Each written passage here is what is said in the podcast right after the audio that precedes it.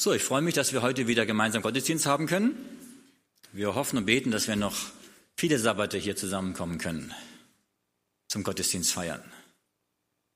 Ich habe mich auch gefreut, dass wir heute schöne Orgelbegleitung hatten. Äh, vielen Dank, David. Das war sehr schön, hat uns sehr gefreut.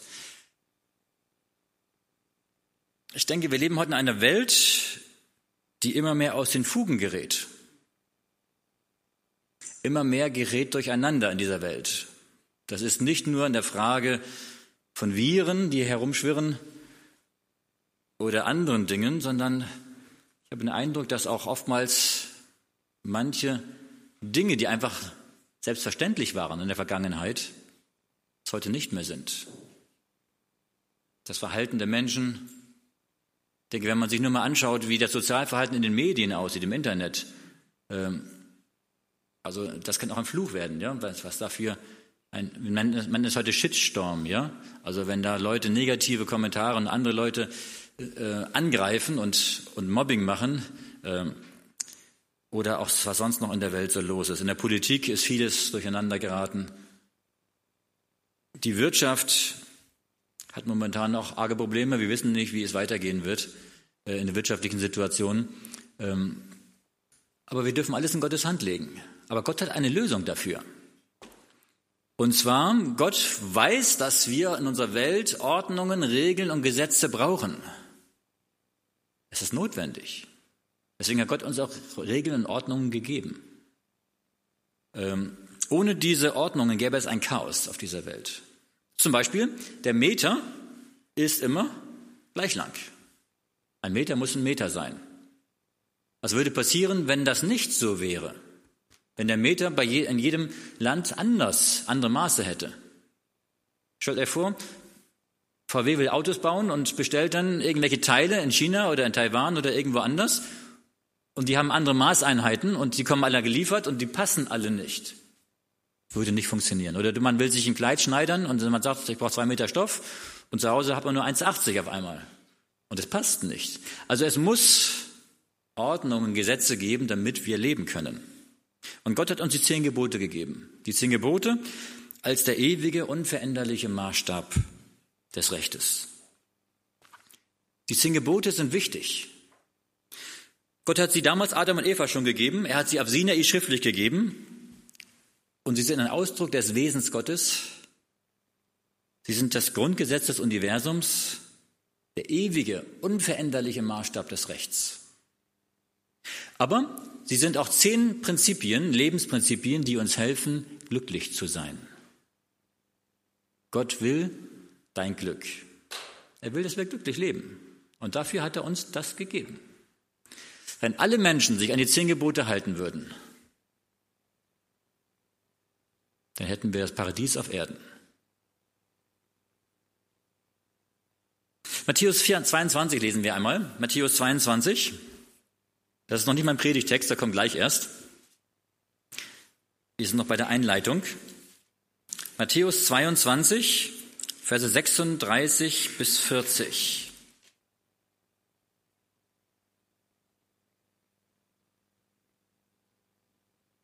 Matthäus 22, die Verse 36 bis 40.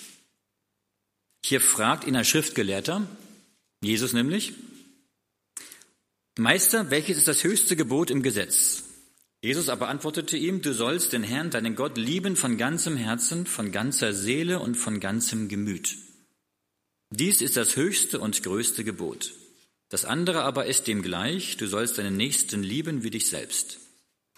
In diesen beiden Geboten hängt das ganze Gesetz und die Propheten. Das heißt, ähm, diese beiden Gebote, Gott zu lieben und den Nächsten zu lieben, sagt Jesus hier, das ist eine Zusammenfassung des gesamten Gesetzes. Nicht nur der zehn Gebote, auch der ganzen, der ganzen Bibel kann man sagen. Ähm, und zwar, sie, die zehn Gebote zeigen uns jetzt konkret, wie wir Gott lieben können, wie wir den Nächsten lieben können. Die ersten vier Gebote zeigen uns die Liebe zu Gott.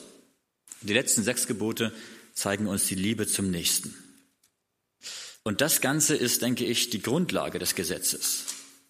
Und von daher ähm, geht es darum, dass wir, dass wir das ausleben.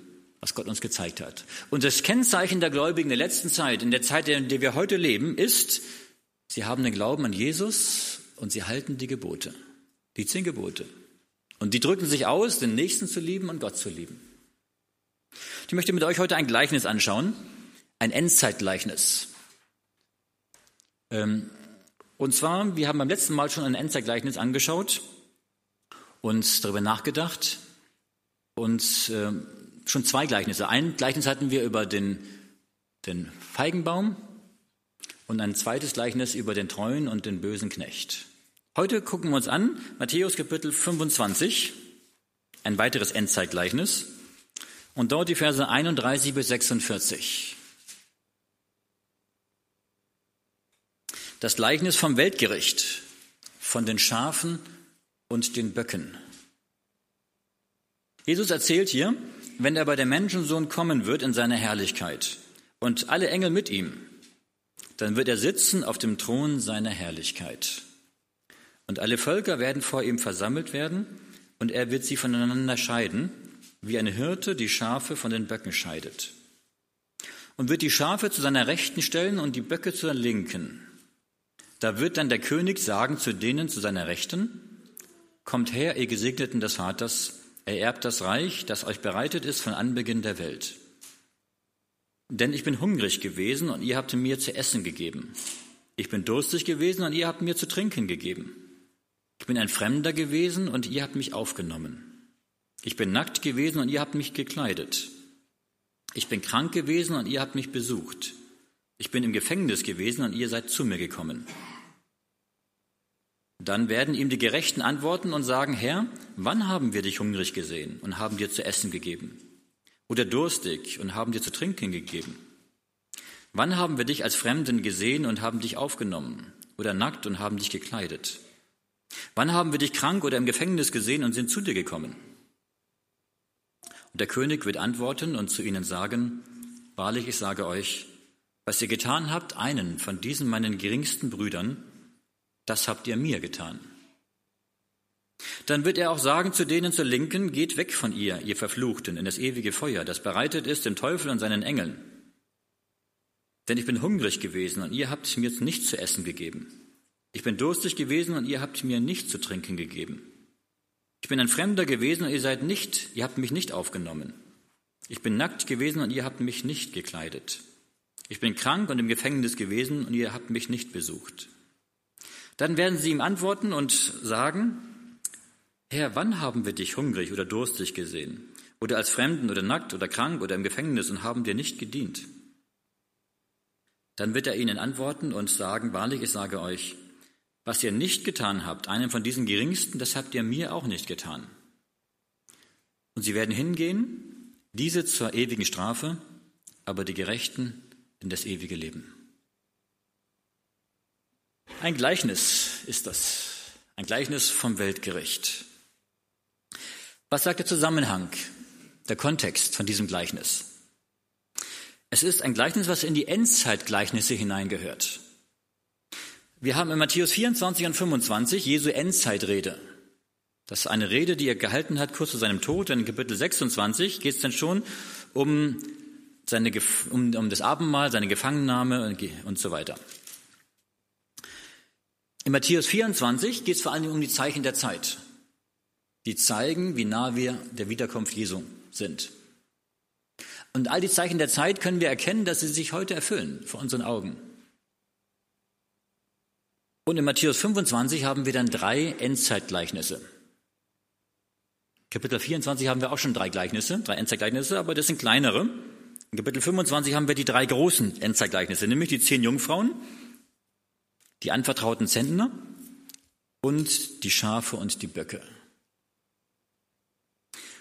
Und diese drei Gleichnisse zeigen alle drei, es gibt am Ende, wenn Jesus wiederkommt, nur zwei Gruppen von Menschen. Es gibt die, die gerettet werden und es gibt die, die verloren gehen werden. Es gibt keine dazwischen. Es gibt niemanden, der, wo Jesus sagt, na ja, du darfst jetzt drei Jahre bei mir im Himmel sein und dann musst du wieder raus. Nein. Es gibt auch niemanden, wo Jesus sagt, na ja, halb, einen halben Himmel darfst du auch noch haben. Nein, gibt es nicht. Entweder man ist gerettet oder man ist verloren. Das Problem ist, dass wenn wir heute die Menschen anschauen, ob das Menschen in der Gesellschaft sind oder in der Gemeinde sind, da gibt es manchmal so einen fließenden Übergang ja, von, von Menschen, die wirklich mit Gott leben und uns dabei sind und Menschen, die eben gar nicht mit Gott leben, aber es gibt dazwischen so viele Schattierungen. Und das macht es uns manchmal schwer. Übrigens, ähm, was wir nicht machen sollen aufgrund dieses Gleichnisses, wir sollen nicht die Menschen einordnen und teilen. Denn hier steht, dass Jesus sie zur Rechten und zur Linken geteilt hat, nicht, nicht wir. Das ist nicht unsere Aufgabe. Zum Glück nicht, denn wir wissen nicht, was im Herzen ist. Wir würden da einige Fehler machen, denke ich. Gut, also, jetzt schauen wir uns mal das Gleichnis näher an. Äh, und wir haben zwei Teile in diesem Gleichnis, die wir uns jetzt auch mal anschauen wollen. Erstens, wir schauen uns die Schafe an. Und zweitens schauen wir uns die Böcke an. Ja, wenn jetzt hier Jesus sagt, dass, wenn er wiederkommt, dass jetzt hier zwei verschiedene Gruppen sein werden, dann ist die Frage, welche Wiederkunft ist hier gemeint? Wann wird Jesus die Menschen scheiden? Natürlich, die Menschen werden getrennt in dem Moment, wenn Jesus wiederkommt. Dann wird es die Trennung geben. Die, die gerettet werden und die, die verloren gehen. Aber diese Diskussion hier gibt es ja eine, ein Gespräch zwischen Jesus und den Geretteten und es gibt ein Gespräch zwischen Jesus und den Verlorenen. Und diese Gespräche, die werden nicht bei der Wiederkunft sein. Denn die Bibel sagt, wenn Jesus wiederkommt, dann werden die Ungläubigen sterben, umkommen. Und ihr, ihr Gericht empfangen sie erst nach den tausend Jahren, wenn sie wieder auferstehen, in der zweiten Auferstehung. Diese Diskussion mit ihnen wird dann sein, wenn Gott ihnen nochmal ihr ganzes Leben zeigen wird offenbaren wird. Aber auf jeden Fall die Trennung. Die Trennung ist ein Tag des Gerichts, der große Gerichtstag. Und im Alten Testament wird oftmals der große Gerichtstag beschrieben. Und das ist der Tag der Wiederkunft Jesu.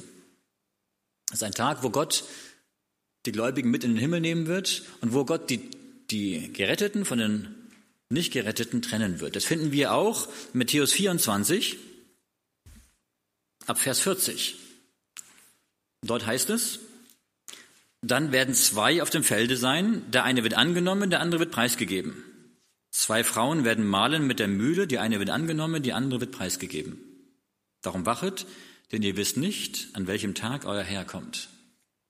Die Trennung der Menschen, der Gläubigen von den Nichtgeretteten, wird sein, wenn Jesus kommt.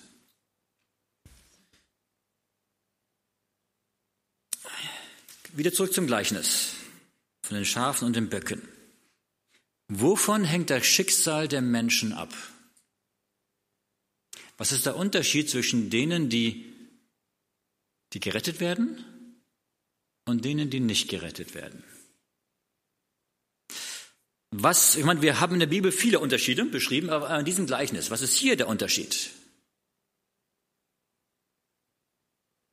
Hier ist der Unterschied, was die Menschen getan haben. Und da ist meine Frage, werden wir denn durch unsere Taten gerettet? Können wir jetzt Gutes tun, damit wir gerettet werden? Ich sage ja Kopfschütteln. Ich glaube es auch nicht, natürlich nicht. Aber warum werden denn hier die Taten beschrieben? Ganz einfach. Die Taten, die die, die Menschen begehen, ist ein Ausdruck ihres Charakters. Und diesen Charakter, anderen Menschen zu dienen, diesen Charakter hat kein Mensch von sich selbst, weil der Mensch von sich aus egoistisch ist. Und das egoistische Verhalten, der natürliche Mensch, das ist das Verhalten der Böcke. Das ist das Verhalten, was normalerweise ein Mensch, der egoistisch lebt, an den Tag legt. Und dieses Verhalten, das ist, dass wir Gottes Liebe in unserem Herzen haben. Und seine Liebe, haben wir am Anfang in unserer Einleitung gesehen, ist Gottes Gesetz, die zehn Gebote, dass wir seine Gebote halten. Gott zu lieben und den Nächsten zu lieben. Das Schicksal der Menschen hängt allein davon ab, was sie ihm getan haben, was sie Jesus getan haben. Jesus sagt ja, was ihr dem Nächsten getan habt, das habt ihr mir getan. Das heißt, die Frage ist, wie stehst du zu Jesus? Das ist die Grundfrage. Und wenn wir Jesus lieben, Und wenn wir Jesus dienen, wenn wir unser Leben ihm übergeben, dann werden wir auch den Nächsten dienen. Stellt euch vor, Jesus wäre jetzt wieder leibhaftig auf der Erde. Und er würde heute Mittags nichts zu essen haben. Würdet ihr ihm was geben? Natürlich würden wir das. Aber wenn es ein Mensch hier wäre, der nichts zu essen hat, dann sagt Jesus, so wie wir uns ihm verhalten, so verhalten wir uns eigentlich Jesus gegenüber. Das heißt also, Jesus identifiziert sich mit dem Menschen, der unsere Hilfe braucht. Und damit geht es nicht nur darum, dass wir anderen Menschen dienen sollen, sondern dass wir damit Jesus dienen. Und so wie wir zu Jesus stehen, so wie wir Jesus dienen, so ist eigentlich auch wieder unser ewiges Schicksal. Denn die Menschen, die Jesus in ihr Herz aufgenommen haben, die zu Jesus eine Beziehung haben, ihm dienen, und wir können nur ihm dienen, wenn Jesus in uns wohnt, die werden gerettet. Und wenn Menschen nicht Jesus dienen wollen, gehen sie verloren. Das ist der Hintergrund. Christus wird, Jesus zeigt hier in diesem letzten Gericht den Menschen nicht, was er für sie getan hat, dass er für sie gestorben ist, dass er sie erlöst hat, sondern er zeigt ihnen hier, was sie für ihn getan haben. Er wird anerkennen, was sie in treuem Dienst für ihn getan haben.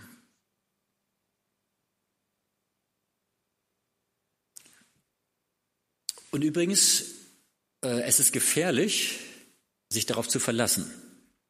Nämlich wenn wir jetzt denken, okay, was habe ich denn jetzt alles für Jesus getan? Da werde ich wahrscheinlich auch gut abschneiden dabei.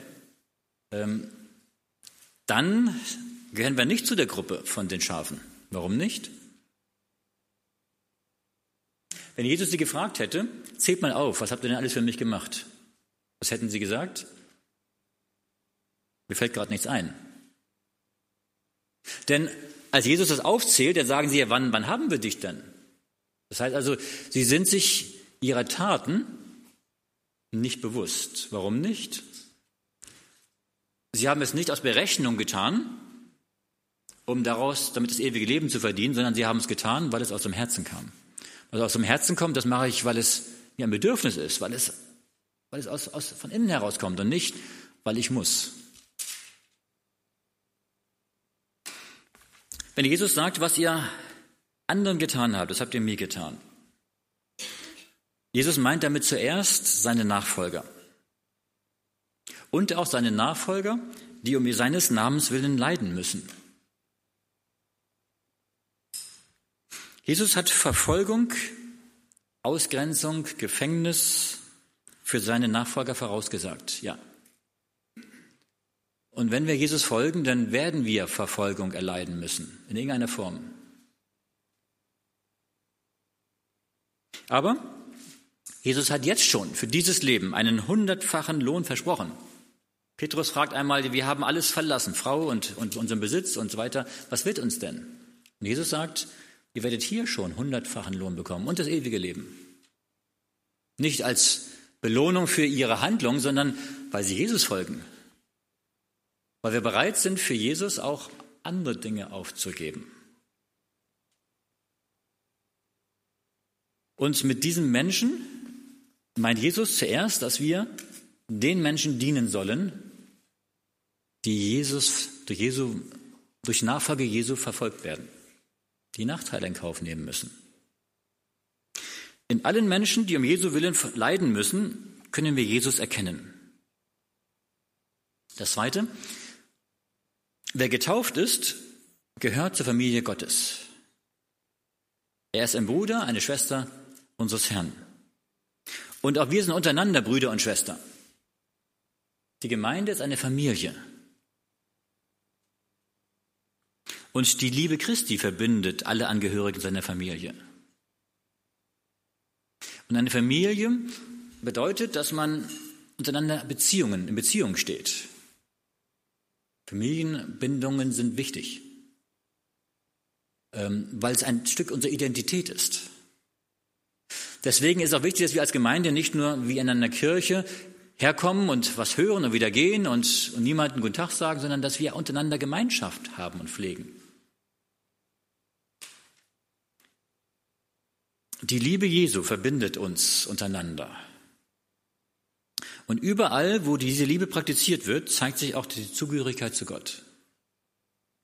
Natürlich kann es auch in Familien auch mal verschiedene Meinungen geben.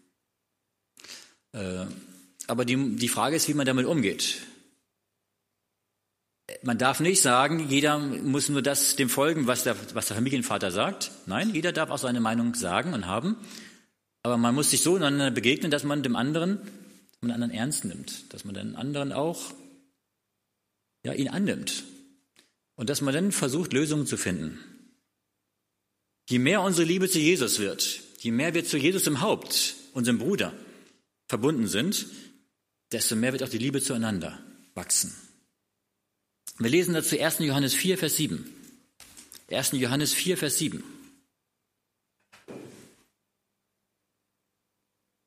Das ist ein wichtiges Wort.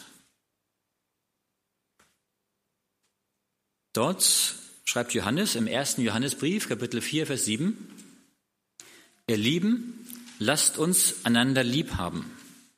Denn die Liebe ist von Gott und wer liebt, der ist von Gott geboren und kennt Gott.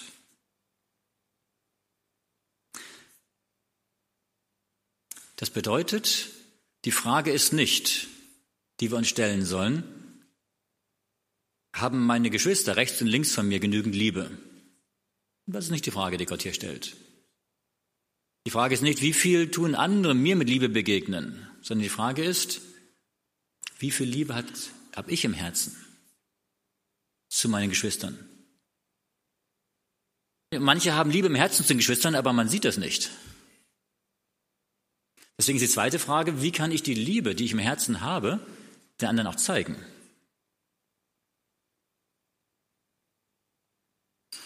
Ich denke, äh, Liebe zu zeigen ist wichtig. Liebe, die man nicht zeigt, verkümmert.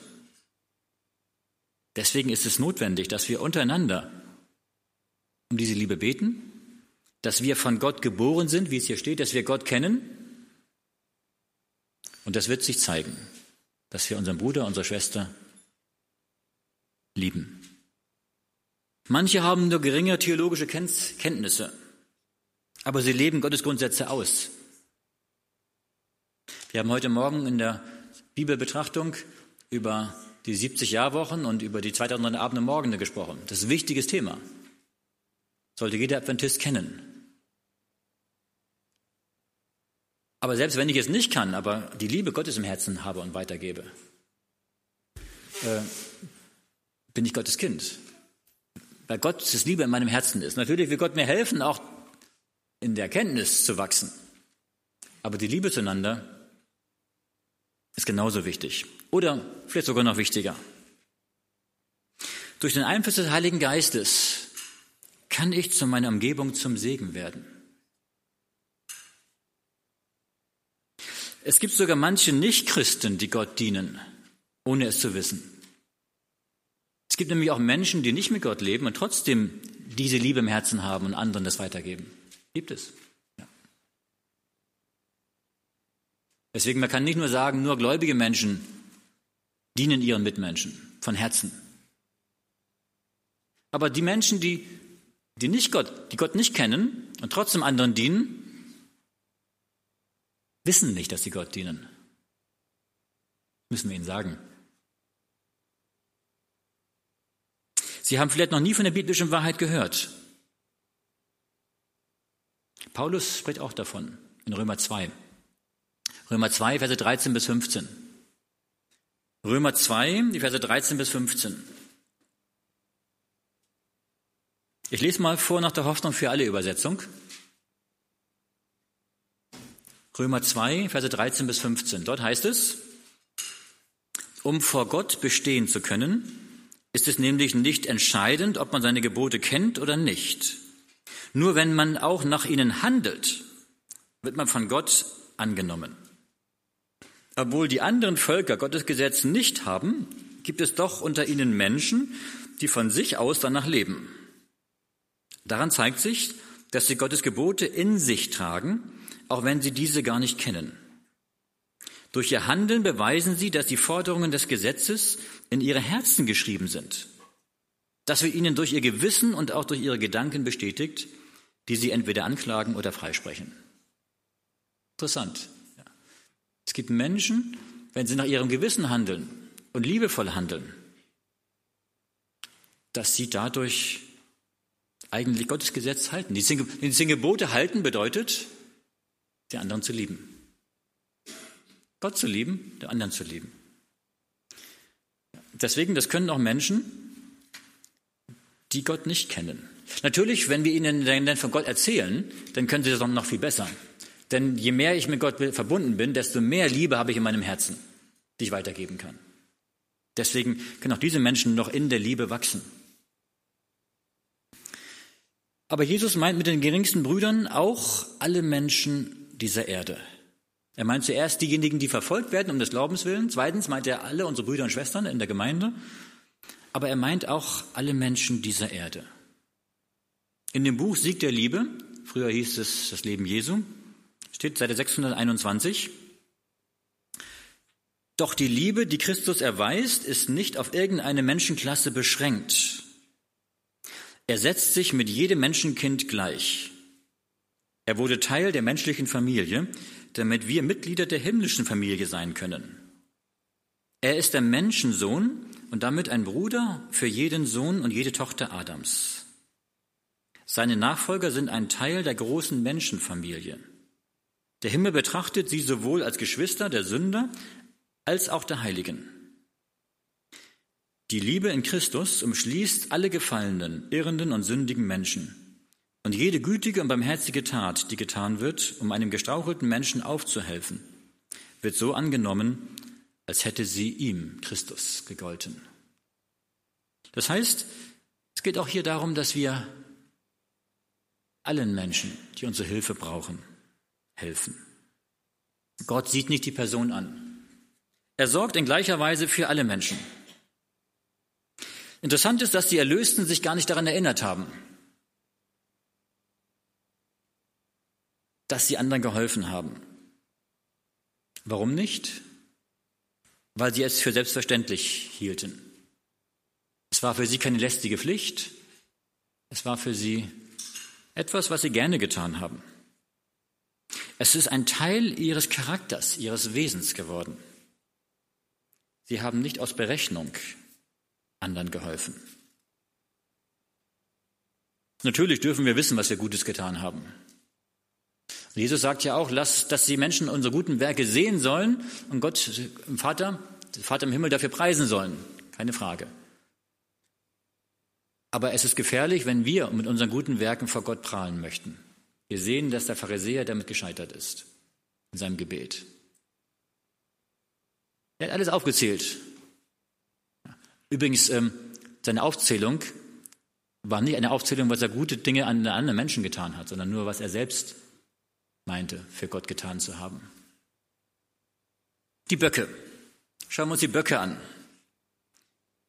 Die Menschen zu seiner, zur Linken Jesu sind sich keiner Schuld bewusst. Jesus sagt ihnen etwas und sie sagen, wissen wir gar nicht. Wo denn? Wann denn? Wie denn? Sie waren durch ihren Egoismus geblendet. Sie haben nicht erkannt, was sie anderen schuldeten. Warum? Sie dachten nur an sich selbst. Und Lieben, wenn wir nur an uns selber denken, dann geschieht es ganz schnell, dass wir die Not anderer Menschen aus den Augen verlieren. Gott hat den Reichen Wohlstand gegeben, damit sie Notleidenden helfen. Aber oft zeigen sie kein Mitgefühl für die Not anderer. Ich habe schon öfter mit Menschen gesprochen, die arm waren. Das heißt arm, die wenig hatten. Die weniger hatten als der Durchschnitt, muss man sagen. Und manchmal ist es so, wenn man in einem Land lebt, wo man weniger als der Durchschnitt hat, dann fühlt man sich arm. Aber wenn man genauso viel hätte in einem anderen Land, wo man weniger hat, dann würden sie sich reich fühlen. Weil man immer guckt, was ist eigentlich arm und reich, meistens im Verhältnis zu den anderen. Ich habe öfter mit Menschen gesprochen, die weniger als der Durchschnitt hatten. Und die haben dann gesagt, ja, warum geben die anderen mir nichts ab? Wenn ich Geld hätte, dann würde ich abgeben. Und dann sind sie reich geworden Was haben sie gemacht? Waren genauso geizig wie die anderen, die sie, denen sie es vorgeworfen haben. Warum?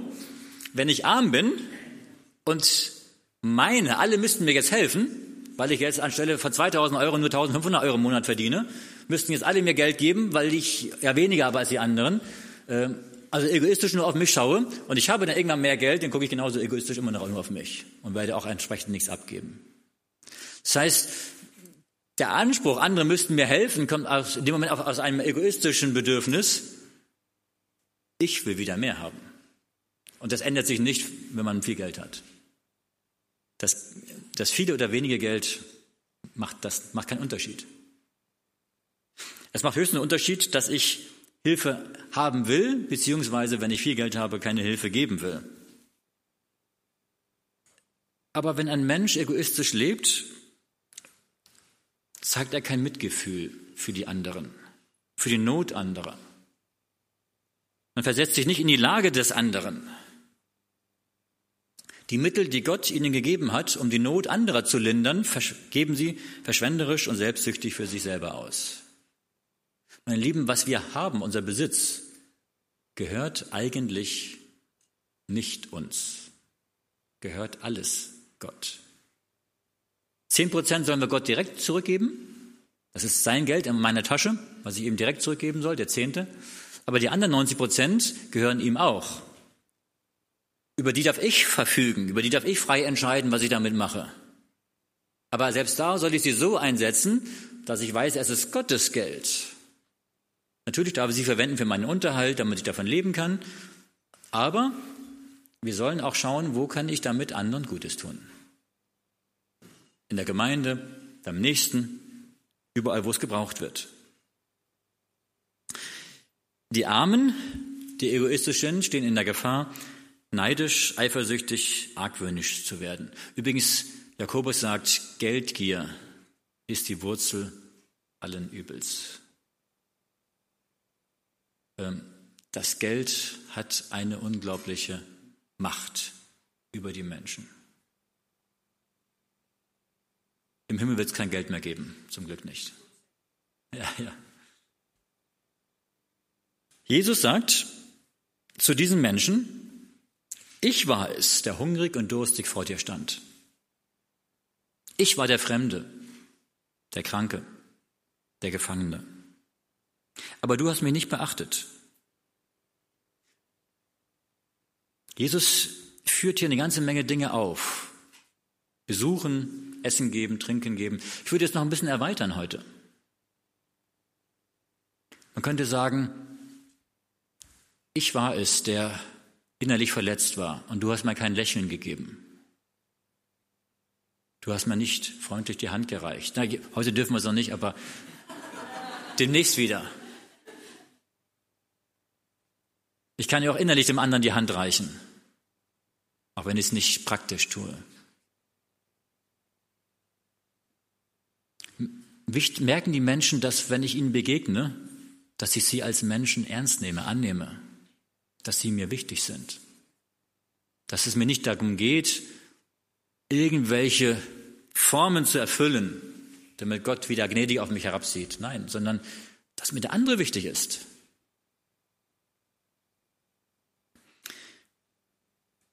Jesus sagt, ich war der Fremde, der Kranke und der Gefangene, aber du hast mich nicht beachtet. Deswegen bleibst du von meiner Bruderschaft ausgeschlossen. Jesus sagt, ich kenne dich nicht. Helfen heute. Es gibt in unserer Gesellschaft heute weniger Menschen, nicht viele Menschen, die wörtlich hungern, dürsten oder frieren. Warum? Wir haben einen Sozialstaat. Der, der ist dafür eingerichtet, dass das der Staat übernimmt. Dass Menschen zu essen haben, zu trinken haben, Dach über dem Kopf haben. Und es gibt auch manche Obdachlose, mit denen haben wir mal gesprochen, die wollen gar nicht. Es gibt manche Obdachlose, die wollen gerne eine Wohnung und suchen danach. Aber es gibt auch manche, die wollen es gar nicht. Wenn man ihnen was anbietet, dann sagen die, nein, ich möchte so bleiben. Aber wir hatten mal in Künzelsau, ähm, hatten wir ein Ehepaar, ein älteres Ehepaar, die haben sich auch ähm, da gab es ähm, von der Erlacher Höhe so ein Obdachlosenheim und da haben sie sich auch um diese Menschen gekümmert und haben dann auch ungefähr waren so sechs, sieben, acht Personen geholfen, Wohnungen zu finden. Sind ihnen auf Ämter gegangen und haben ihnen geholfen. Und die kamen in die Gemeinde und, und es sind Beziehungen entstanden und sie haben ein Seminar mitgemacht und, und sechs von ihnen sind getauft worden. Ja. Und es ist wirklich schön, dass, dass man sehen kann, dass dass auch heute noch es Menschen gibt. Aber die meisten Menschen sind durch unseren Sozialstaat versorgt. Aber es gibt genauso viele Menschen, die Hilfe brauchen. Hilfe in der Frage der Gesundheit. Es gibt Kranke, es gibt Einsame. Wie viele Menschen heute sind einsam? Und wenn jemand da ist, und wenn es nur die, die, die Kassiererin ist, die sagt, ich wünsche Ihnen einen schönen Tag, dann ist das das Einzige, was Sie freundlich am Tag hören.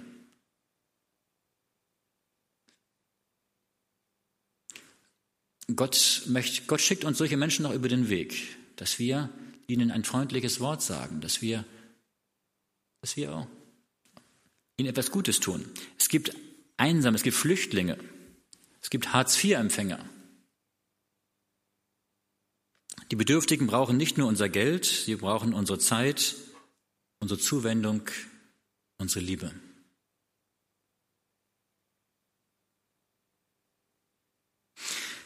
Viele Christen wollen in den Fußspuren Christi gehen.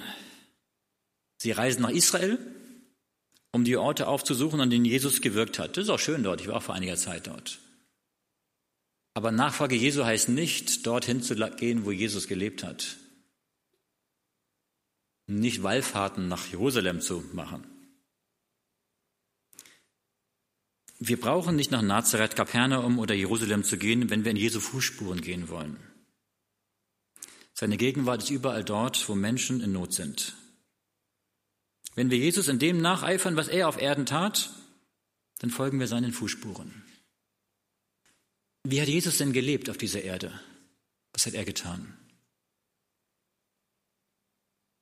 Kranke geheilt, Menschen getröstet, aufgemuntert, sie besucht, Gutes getan. Matthäus Kapitel 7, Vers 12. Dort sagt Jesus, und das ist diese goldene Regel, Matthäus 7, Vers 12, alles nun, was ihr wollt, dass euch die Leute tun sollen, das tut ihnen auch. Das ist das Gesetz und die Propheten. Das sind die zehn Gebote. Gesetz und Propheten haben wir eben am Anfang der Predigt gehört. Die zehn Gebote sind ein Ausdruck von Gesetz und Propheten. Die Liebe zu Gott, die Liebe zum Nächsten. Und hier steht, sagt Jesus, was ihr wollt, was euch die Leute tun sollen, das tut ihnen auch. Das kann jeder. Jesus sagt, Arme habt ihr alle Zeit bei euch. Eine Gruppe von Gläubigen mag arm, ungebildet und unbekannt sein. Doch durch Christus kann sie in ihren Familien, in der Nachbarschaft, in der Kirche, sogar in der Ferne etwas ausrichten, dessen Auswirkungen bis in die Ewigkeit reichen. Wir sollen Zeugnis geben von unserem Glauben. Wir sollen Gutes tun, aber dann auch sagen, was wir glauben. Jesus hat den Menschen Gutes getan und er hat ihnen gesagt, folge mir nach. In dem Buch Sieg der Liebe heißt es auf Seite 624, weil diese Arbeit vernachlässigt wird, kommen so viele, die jung im Glauben sind, nie über das bloße Alphabet der christlichen Erfahrung hinaus. Das Licht, das in ihren eigenen Herzen aufleuchtete, als Jesus zu ihnen sagte, deine Sünden sind dir vergeben, hätten sie dadurch am Leben erhalten können, dass sie anderen in ihrer Not halfen. Der rastlose Tatendrang der jungen Menschen so oft zur Gefahr wird, könnte so gesteuert werden, dass ein großer Segen davon ausgeht. Seine Selbstsucht überwindet man durch ernsthaftes Bemühen, anderen Gutes zu tun. Ein Bibeltext zum Schluss, als Abschluss, 1. Johannes Kapitel 4. 1. Johannes Kapitel 4, Vers 16 und 19 bis 21. Hier heißt es, 1. Johannes Kapitel 4, Vers 16, Gott ist die Liebe. Und wer in der Liebe bleibt, der bleibt in Gott und Gott in ihm. Ab Vers 19, lasst uns lieben, denn er hat uns zuerst geliebt. Wenn jemand spricht, ich liebe Gott und hasst seinen Bruder, der ist ein Lügner. Denn wer seinen Bruder nicht liebt, den er sieht, wie kann er Gott lieben, den er nicht sieht? Und dies Gebot haben wir von ihm, dass wer Gott liebt, dass der auch seinen Bruder liebe. Jesus liebt dich. Er kommt bald wieder. Deswegen nimm Jesu Liebe in dein Leben auf und gib Jesu Liebe weiter. Wie schön wird es sein, wenn Jesus kommt, wenn wir dann hören dürfen, kommt her, ihr Gesegneten des Vaters, er erbt das Reich. Das wünsche ich uns, dass wir das hören dürfen, wenn Jesus kommt. Amen. Wir wollen beten. Himmlischer Vater, Jesus Christus, wie wir gerade gesungen haben, wie herrlich wird es sein, wenn du wiederkommst, wenn wir dich von Angesicht zu Angesicht, von Auge zu Auge sehen dürfen. Wir wollen deine Liebe empfangen und spüren dürfen und wenn wir dann das Reich einnehmen dürfen. Wenn du zu uns sagen wirst, kommt her, ihr Gesegneten des Vaters, ererbt das Reich. Herr Jesus, wir bitten dich, dass du deine Liebe in unser Herzen ausgießt, dass wir jeden Tag mit dir verbunden sind, dass wir diese Liebe auch anderen Menschen weitergeben können. Herr, du sagst, dass du uns in anderen Menschen begegnest. Hilf, dass wir sie nicht übersehen, sondern dass wir ihre Not, ihre, die Dinge sehen, die sie brauchen und dass wir ihnen helfen. Wir bitten dich, dass, dass du uns mit Menschen in Kontakt bringst, wo wir Hilfe geben können und wo wir Zeugnis geben können. Vergib uns, wenn wir manchmal das nicht so getan haben, wie du es, du es möchtest. Und Herr, hilf, dass wir, dass wir immer mehr diese Liebe weitergeben können. Die Liebe zu dir und die Liebe zum Nächsten. So segne du uns, bleibe du bei uns. In deinem Namen, Herr Jesus. Amen.